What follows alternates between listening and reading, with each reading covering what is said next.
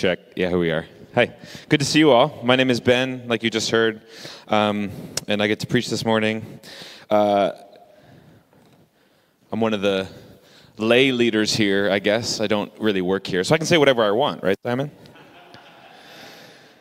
Um, we're going through the book of Acts and we're looking at the movements of the Holy Spirit in this series called Where the Wind Blows. We titled it that based on the words of Jesus in John chapter 3 when he says that people born of the Spirit are like the wind. You can see or you, you can feel it, but you don't know where it came from or where it is going. And similarly, it is with everybody who has been born of the Spirit. And he continues over the course of the Gospel of John and other places to talk about the idea of, of living with and, and by the Spirit. And we see Jesus himself be moved by the Spirit. And um, we're just asking the question what is, it, what is it like to be born of the Spirit? What is that about to live life according to the Spirit? And uh, in the Acts, we see a bunch of Jesus' early friends and followers living and learning how, how to be in tune with the Spirit. And uh, I love, one thing I've been noticing that I really love in the book of Acts is it seems like no one is really like a thousand percent sure like how the Spirit works. And everyone's sort of just like figuring it out and feeling their way along. And I find that deeply encouraging because uh, me too. Like I, uh, when it comes to pneumatology or like the theology of the Spirit, it's it's sort of like um, this this uh, place where we have to enter with a sense of humility and and mystery and and being humble before the wonder that is God's Spirit within us. Or as the Apostle Paul says in the New Testament, he says that the great mystery of our faith is Christ in you, the hope of glory. Wait, what, what do you mean Christ in me? Like Christ saves me, Christ is with me. No, no, Christ in you, the hope of glory. And so, in some mysterious way, when I follow Jesus, like God is within me, like God lives inside of me. And um, it's not always formulaic. In fact, it's usually not formulaic. And I just, I find it so encouraging as the early followers of Jesus are figuring out life by the Spirit that they seem just as confused as I am. And, uh, and the Spirit continually surprises them.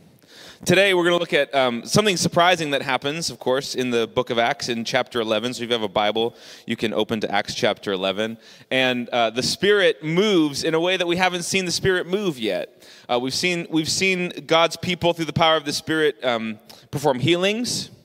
We've seen the Spirit guide people to speak to different people or go to different towns. We've seen the Spirit of God uh, uh, embolden people, give them courage in the face of great um, opposition. And we, we, we've seen the Spirit also like inspire sermons and words and different kinds of, uh, of gifts of communication.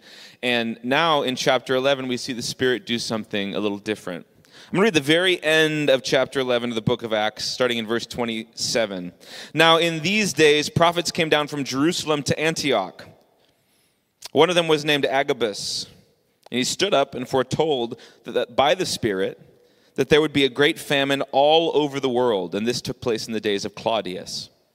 So the disciples determined, everyone according to his ability, to send relief to the brothers living in Judea. And they did so, sending it to the elders by the hand of Barnabas and Saul. So these guys come down from Jerusalem and, and to Antioch and they're called prophets. This group of prophets comes down from Jerusalem to Antioch. And as they're meeting together, one of these people, one of these prophets, foretells by the Spirit of God, it says, that there will be a great famine in the land. And so they all sort of band together to do what they can to support God's people in Judea.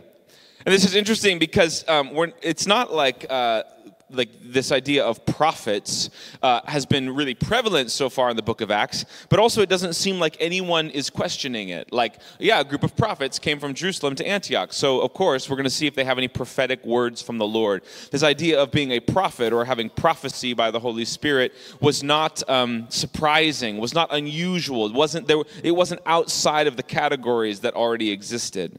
And it's, it's super important for us to, to realize here because in, th- in this story uh, the, the prof- prophetic word is a, is a word of prediction, it's a word of foretelling right? And that tends to be how we think of prophets, right? Like, like we think of a, a little bit like um, Harry Potter, like Professor Trelawney, like telling the future, ooh, like. But um, actually, prophets don't usually do that in the Bible, right? Uh, prophets in the Bible are, are people who have a, a skill, they're, they're skilled at hearing the word of God and communicating it to the people around them.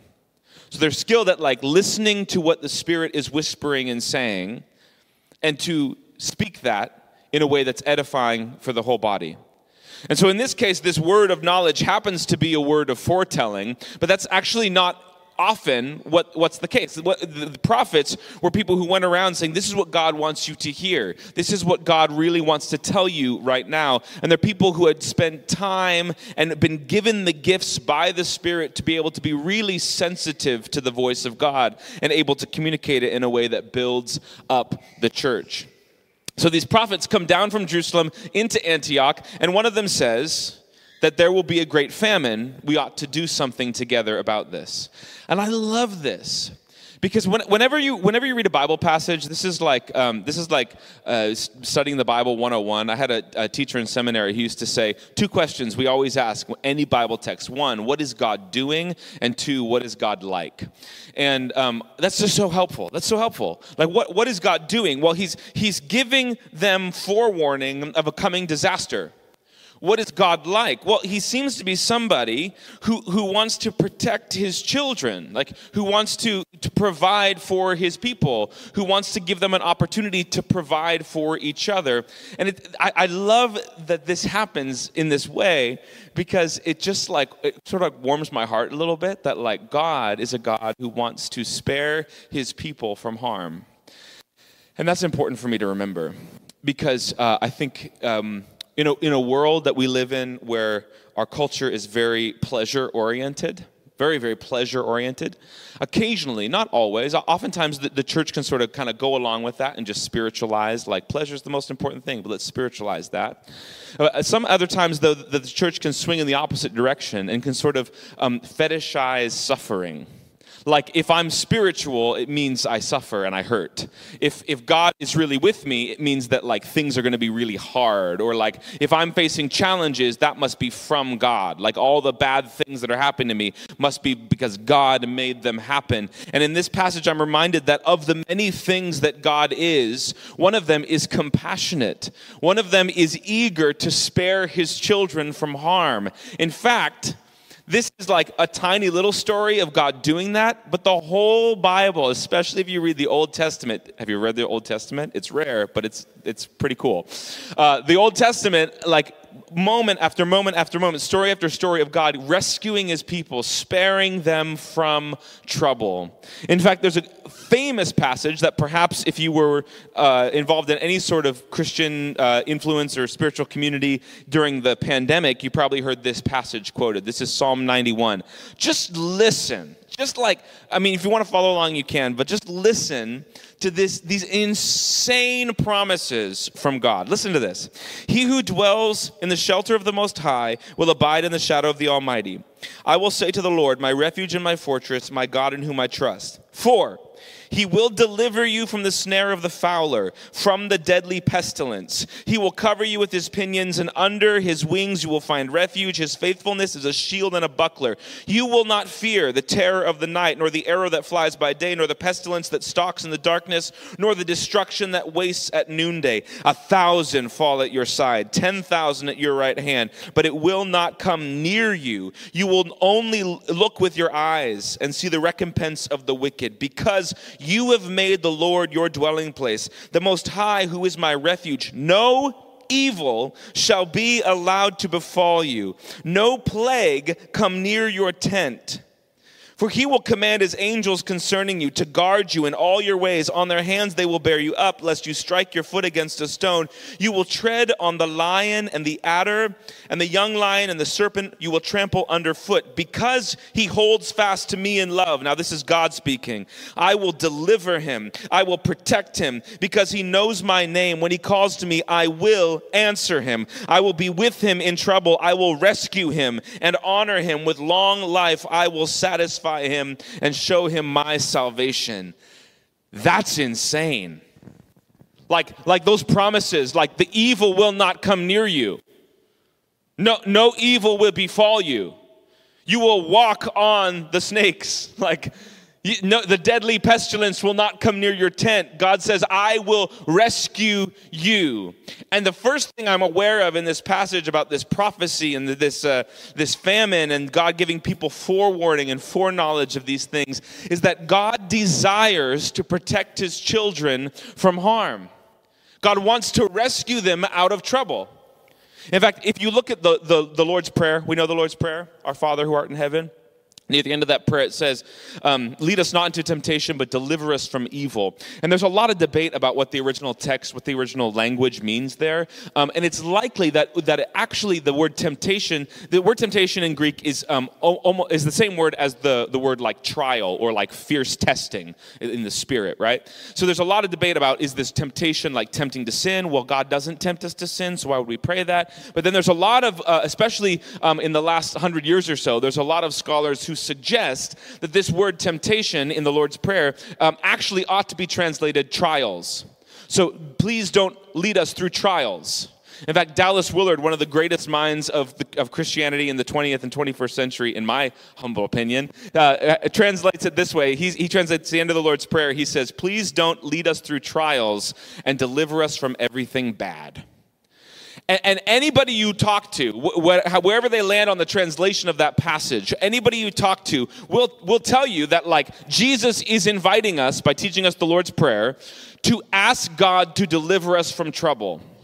And sometimes, like as a Christian, when, when, I, when I've been in communities or in environments or just in a mindset that sort of glorifies suffering, I imagine that God actually wants me to go through difficulty, and I forget that, like, it's okay to ask Him to spare me.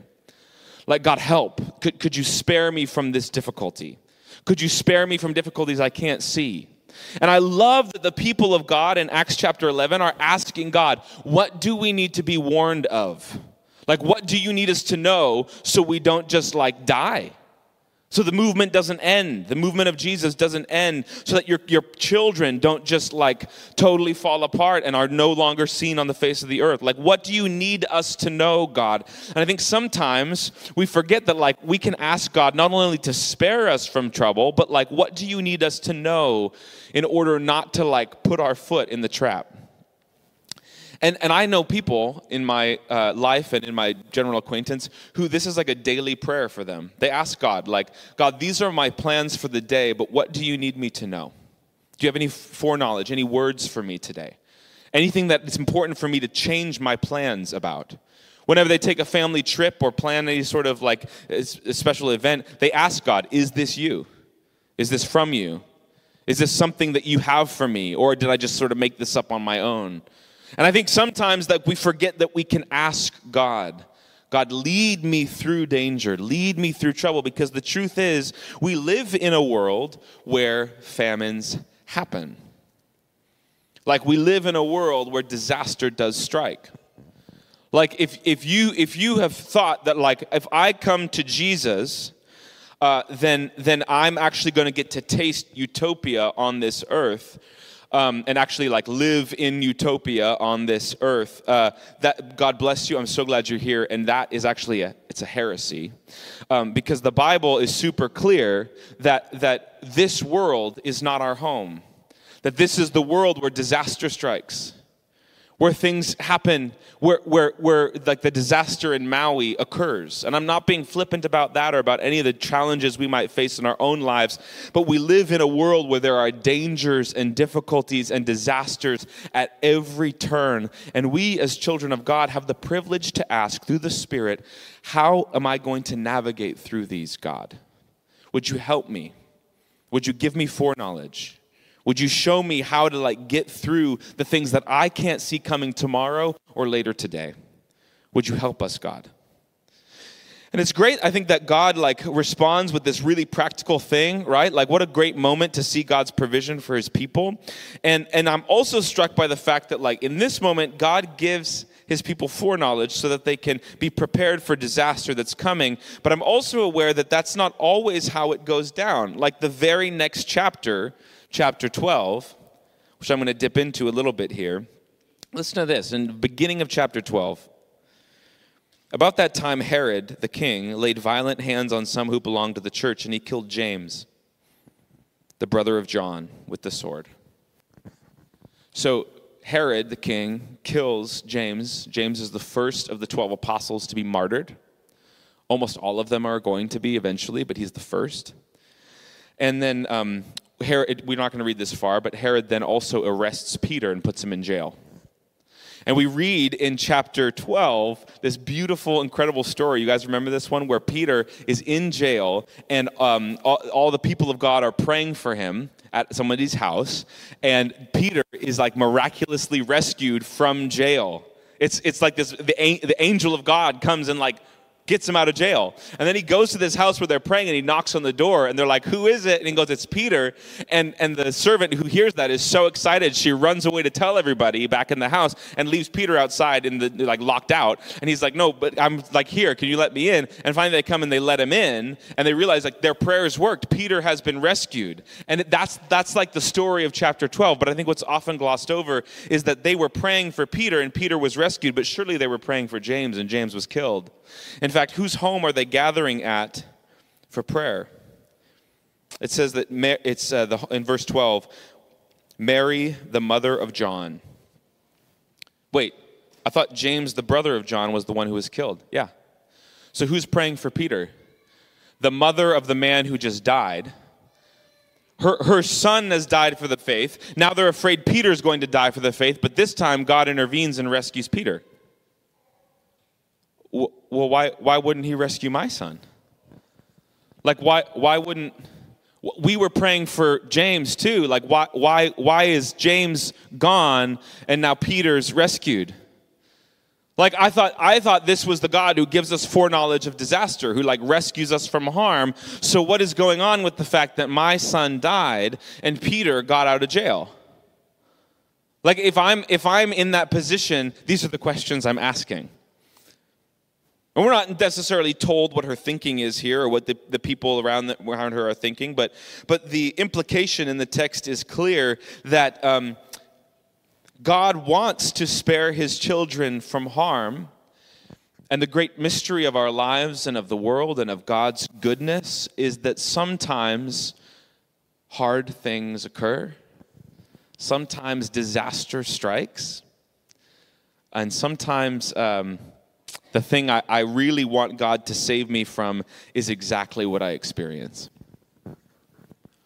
Just like sit with that for a second. Like that's not, oh, that's not, that, that, that's like not something that'll preach very well, is it? Like that's not a good Sunday morning kind of, and now bless you for your week, right? Because it, it, re- it really does remind us that we live in this really complicated and complex and, and, and difficult, broken world that like we don't always get to avoid disaster. That sometimes we do encounter suffering. And some of you in here i know enough of your story to know that you're probably going uh, don't i know it? Don't i know it? And it would be deeply unhelpful for me to stand up here and say god wants to deliver you.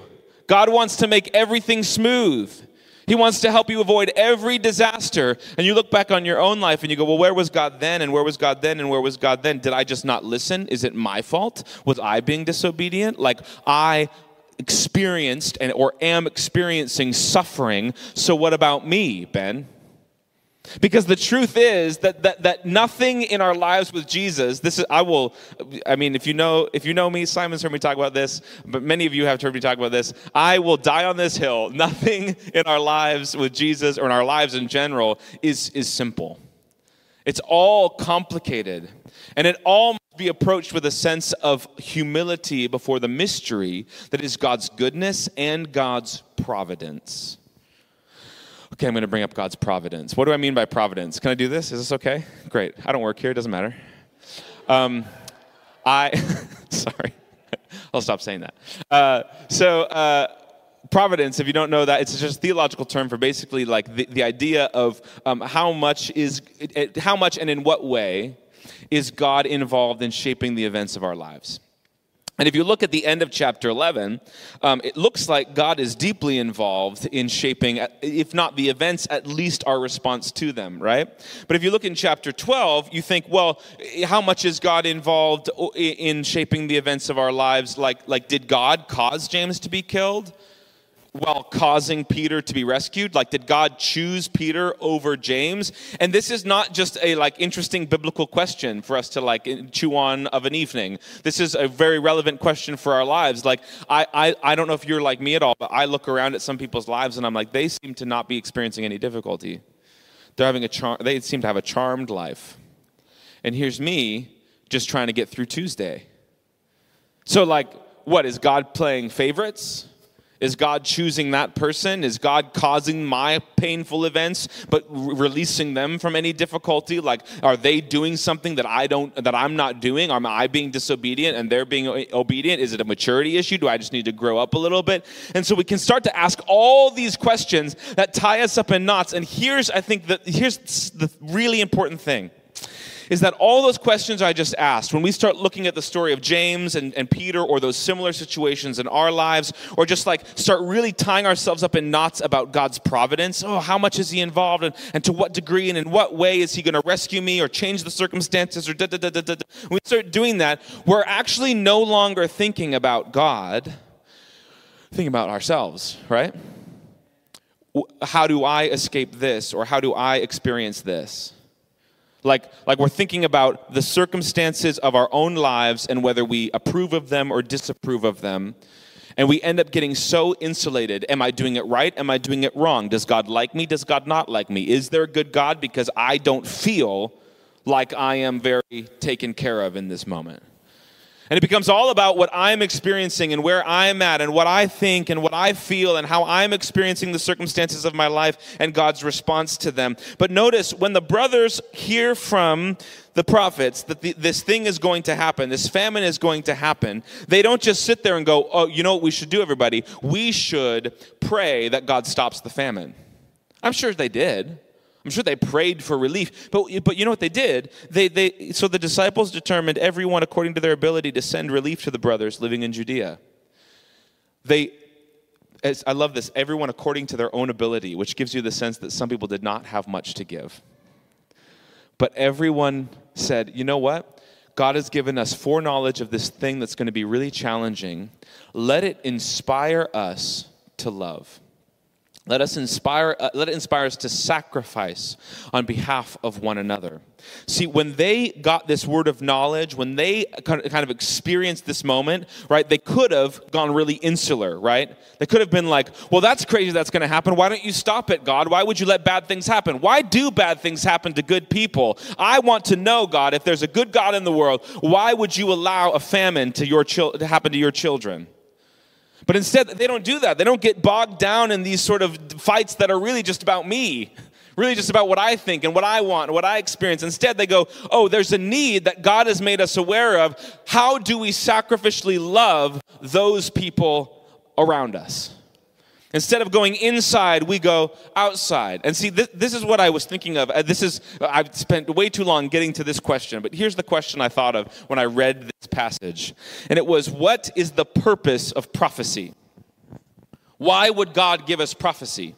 Like if God if God is sometimes like going to deliver us from harm and other times we're going to experience real tragedy, like what then what's the purpose of prophecy? Like what's the point? Why does God give people this gift and this skill of hearing his voice and expressing it to the people of God? What's the purpose of prophecy? And as I thought about this, um, a really familiar passage came to mind that deals with a lot of the spiritual gifts. In 1 Corinthians 13, the Apostle Paul says this If I speak in tongues of men and of angels, but I have not love, I'm just a noisy gong or a clanging cymbal. In verse 2, if I have the prophetic powers and understand all mysteries and all knowledge and have all faith so as to move mountains, but I have not love, I am nothing. Skipping down to the end of that chapter. So now faith, hope, and love abide, these three, but the greatest of these is love. What's the point of prophecy? What's the point of every spiritual gift? What's the point of everything we do in the way of Jesus? To have an easy life. Sorry, I misspoke. What I meant to say was to be right. Like theologically correct, yeah? What's the point of prophecy of every spiritual gift, of everything we do as followers of Jesus, it's love. Jesus said, Love the Lord your God, love your neighbor as yourself. These are the great commandments. The Apostle Paul said, If I have every gift but have not love, I am nothing. And then he said, The greatest of all these things, faith, hope, and love, the greatest is love. Jesus did not mince words. He was not unclear. His goal for his disciples was to be loving people toward God and toward one another. That's his plan for your life. To like sacrificially love people around you. And so when I experience these gifts of prophecy and of foretelling, it has the possibility to either lead me to ask all these really like theological questions that are really just about me, or it has the ability to turn me outward in acts of love. Likewise, when the prophecy doesn't come and I do experience difficulty, challenge, when James does get put to death by the sword, when these things do occur, when challenges do arise, when disasters are lurking around the corner, when these things that I cannot predict threaten to overwhelm me, I have the choice. Will I turn inward? And ask all of these theological questions that will just make roots of bitterness grow in my soul and, and turn me ever more inward, ever more entitled, ever more demanding from life and the people around me? Or will I look outward in acts of love, in choosing love? Jesus was really clear. Everything that we do in our walk with Him is about becoming sacrificially loving people which is crazy because listen to this. That means whatever happens. No, I mean whatever happens. No, I mean whatever happens. We can still grow in giving and receiving love.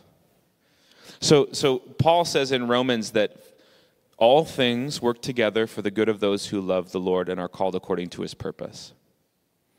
All things. So the first implication is that all things happen to Christians. Like the full gambit of human experience in this world happens to Christians. The ups, the really high highs, and the really low lows. We get to experience it all. All things work together for the good of those who love the Lord and are called according to his purposes. And then Paul is really gracious and, and, explains what that good is. And it's really clear in the following verse that the good that God has in mind for us is to become the same kind of sacrificially loving people as Jesus. It's to turn us into Jesus people, like people who look and sound and act and live like Jesus. And, and that is really good news. That is really good news because Jesus was the most free human being to ever live. Jesus is the one that the book of Hebrews describes as anointed with the oil of joy. Jesus is the one who experienced more painful circumstances, difficulties, misunderstandings, broken relationships than I probably will ever be able to squeeze into one lifetime, and remained open, loving, able to embrace, to receive. He, he remained connected to his Father right through the suffering of the cross. He remained fully fulfilled in his relationship with the Father right up to the very, very end of his earthly ministry. He not only gave love, but he received love, was filled with love. He, he seemed to be a man that, though the crazy circumstances of life seemed to just continually be piled onto him, he seemed to be a man who was flourishing who was, who was uh, almost like it's, it seemed like he was living in a, on a different plane of existence, like deeply rooted in this one, but not totally defined by what was happening around him. He seemed to be like, like, a, like a flower blossoming in the desert. Like, how is this happening? Like, how does this work that, like, this Edenic, like e- Eden flourishing can occur in the midst of the worst of the worst circumstances? And I think it's because he knew that whatever happens, whether whether it's deliverance from harm through prophecy or whether it's all the harm in the world being put on his own shoulders. Whatever happens, whatever happens, he doesn't have to turn inward and cut himself off from God and others, but he can continue to be a loving presence in the world. This is what he's made to do, and it's what we're made to do.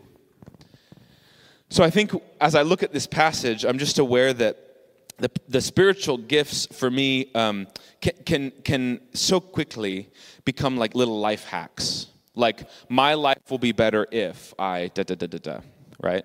So like even my spiritual practices, not even just my like gifts of the spirit. I'm talking about like going to Tuesday morning prayer. Like I, that's something I can do to like not have all these other issues, or like hey, my morning prayer time. Like that's something I can do to to like to like have a better life and not fall into all these difficult circumstances. I can sort of find myself without even meaning to, without even like really recognizing what I'm doing. I can ha- start basically bargaining with God.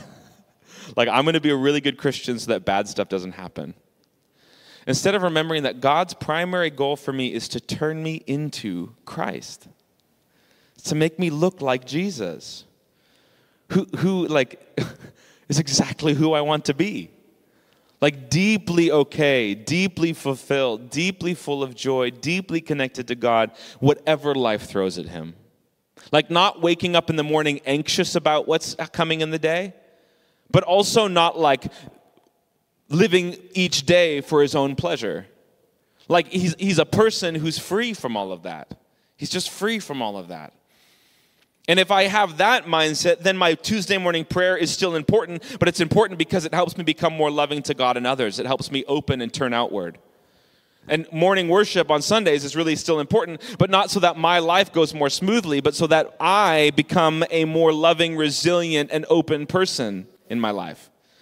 My, my practices of prophecy and tongues and any other gift of the Spirit becomes less about like me adding things to my life and me having all these like life hacks that are going to make everything better, and instead turning me into a Jesus type person who can live freely and lightly in this world.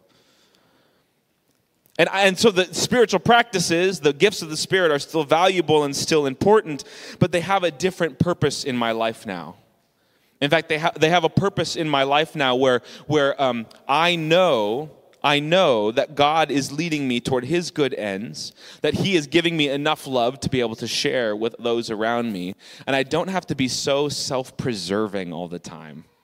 You notice this? Like, I can get so bogged down and so overwhelmed by just like trying to preserve myself. Like, am I going to be okay? Well, I better do this and this and this to make sure I'm okay. And I better do this and this and this to make sure that I have enough. And I better do this and this and this. And those things are fine. I'm not like, you know, trying to say that your boundaries are bad ideas. I'm just trying to get us to reimagine what God might be desiring to do in each one of us through our spiritual practices through our gifts of the Spirit. Because the truth is this we live in a really complicated world where bad things do happen and good things do happen. We live in a really complicated world. And we live in that complicated world led by the Spirit, who, as the Apostle Paul says, pours God's love into our hearts. We live in this really complicated world where bad things do happen, but they don't have to define us. Why? Because the Spirit is guiding us through them. So when I look back at, I'll end with this. I'm kind of rambling now. In thanks, Simon. In uh, Psalm 91, the, those crazy promises of God I sort of took, as I sort of processed through this, I went back to Psalm 91 and I was like, huh. So if, if this psalm uh, is promising that everything will always go right, then it, it's pretty easy. It, like if the circumstance, if this psalm is saying the circumstances of my life will always be positive, then um, it's pretty easy to suddenly like blow holes in Christianity. But what if, what if, what if God's providence, okay, what if God's providence in our lives doesn't only have to do with the circumstances of our lives? What if it also has to do with how those circumstances affect us? With like whether or not they own us? Right? Dallas Willard, who I mentioned earlier, said that Jesus promised that for his disciples, those who follow him will never taste death. And people look at that and they're like, well, lots of followers of Jesus have died, so must not be true. And Dallas Willard says, no, no, no, no, of course. Lots of followers of Jesus have died, but they didn't taste death. For them, they tasted glory. They went through the doorway into the fullness of God. And so I wonder if, if there's something similar going on in Psalm 91, like, like when it says these crazy, crazy statements like, because he holds fast to my name, I will protect him because he knows my name. When he calls to me, I will answer him. I will be with him in trouble and I will rescue him and honor him. I wonder if that has um, some to do with the circumstances. Like, let's be clear, God does want to spare us from harm, but I wonder if it also has to do with like rescuing our souls from being utterly crushed and destroyed under the weight of life's difficulty. Like, I wonder if it has to do with releasing us from the need to have everything go perfect perfectly in order to be okay. Like I can be okay even when the famine comes. Even when difficulty is just around the corner, I can be okay. And when it says that, that no evil will come near us, I wonder if, if what that means is not that like bad things won't happen or hard things won't happen, but that Jesus is saying, I will protect you from what evil really wants to do, which is get a hold of your soul and turn it bitter and make you entitled and make you just slowly, slowly tear away from Jesus until you're lost in your own wilderness of darkness. That's evil's real plan for you. And even when the difficulties come, I will protect you from that. So I, I wonder if the spiritual gifts are, yes, about like changing real practical circumstances in the world and also about freeing us. Freeing us in the midst of this really complex and honestly really difficult world. A really um, wise man at the early 20th century, a guy named Gurdjieff. He uh, studied human beings a lot, and he um, he he was really interested in how human beings like grow and are shaped and and and uh, sort of become mature over time. He said this really interesting statement. He said every, he said life is so hard, and I love I love this is like his whole this is where he begins all of his like his psychological teaching. He says. Life is so hard that everyone you meet is crawling through on their hands and knees. Oof. Life is so hard that everyone you meet is crawling through on their hands and knees.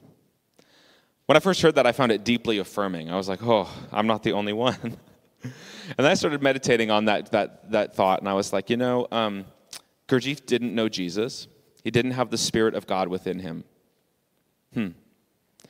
I wonder if the Spirit of God is not trying to change that understanding to life is really great, life is really easy, nothing bad will happen to you now. But I wonder if the Spirit of God wants to change that idea and say, no, life is so hard that everyone you ever meet is crawling through on their hands and knees, but when they experience the life of God welling up within them, they're able to stand. They're able to walk through the difficulties of life. And even though we walk through the valley of the shadow of death, we don't have to fear the evil that's coming our way. I, I wonder if the, the like second half of, of, of what Gurdjieff didn't know is that like through the power of God, life may not always get easier, circumstances may not always go right, but we can stand, we can walk, we can worship, we can rejoice, we can give and receive love because we are free. We are redeemed. We are held. We are secure. The Spirit, as the scripture says, is the seal the seal, the first fruits of what is to come. And by the Spirit, we are confident that all will be well. So we don't have to crawl through life on our hands and knees. We can stand tall. We can hold our head up as children of the King and walk through whatever life throws our way without allowing it to destroy us. That, I think, is the promise of the Spirit. I think it's the promise of the spiritual gifts. And I think um, this is my last time getting to talk about the spirit in this series and so i think that's what i want to leave us with is like this, the spiritual gifts are, are here for our resilience are here to guide us through whatever life may throw our way. Uh, can the worship team come on up? So we're going to take communion here in a moment. We're going to take communion here in a moment. And um, i feel like uh, every time uh, I preach anywhere or any any devotional or whatever, um, what I basically end up saying in in different words based on different passages is, oh yeah, it's really like all about receiving from God. Like that's our whole life, our whole spiritual life is about receiving from God. I think that is true. I think that is true. I think the Spirit wants to give us these gifts of resilience and a deep sense of uh, wholeness and okayness in the midst of life's difficulties and complexities. I think the Spirit wants to give us love so that we can give love. I think the, the spiritual gifts are here to impart God's goodness to us and to one another. And um, what a great time to practice receiving from God as we approach the tables for communion. So um, if you need a gluten-free option, there's one on this side, but there's also regular on both sides. But what we do is we take the bread. This is something Jesus taught us to do. He said that, that this bread represents my body, which is broken for you, and this this juice, this this cup represents my blood, which is shed for the sins of the world. And do this in remembrance of me. And I love this because um, when Jesus institutes this uh, this ritual, this um, sacrament, if you will, or institute, some, depends on your church tradition what you call it. Uh, when, when he institutes this thing, um, the disciples haven't baked the bread. The disciples um, haven't really even like done anything to to like earn this from Jesus. Um, they, they're just sitting around a table. They don't even ask for it. They don't even ask for the bread. They're just sitting around a table, and Jesus takes it and he says, "This is broken for you.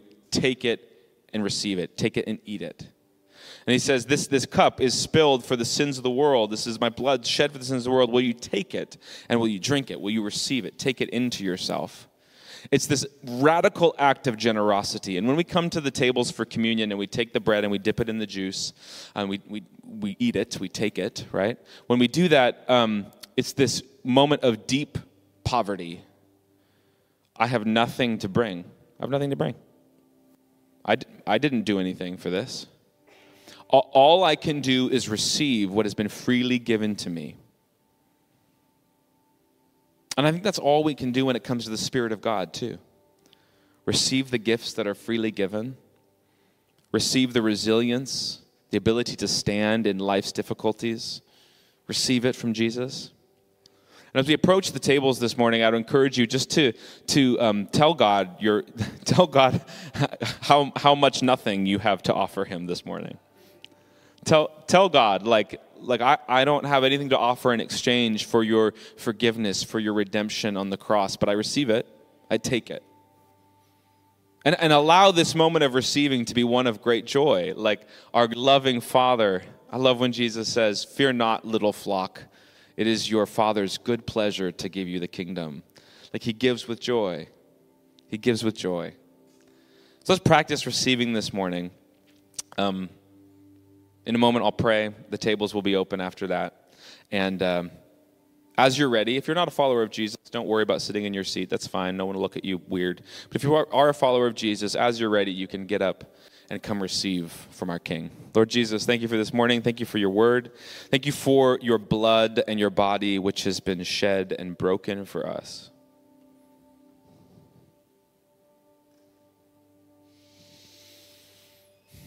I'm poor and needy, Lord. I have nothing to offer. I have nothing to offer.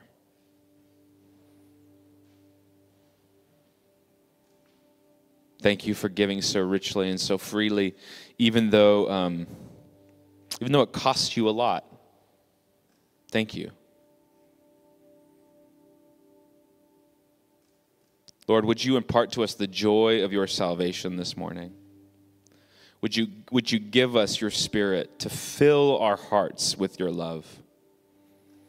That we can face this really complicated and up and down world with great resilience, with great hope, and being free, free, Lord, from bitterness and demands and expectations. We receive from you this morning and we love you. In your name, amen.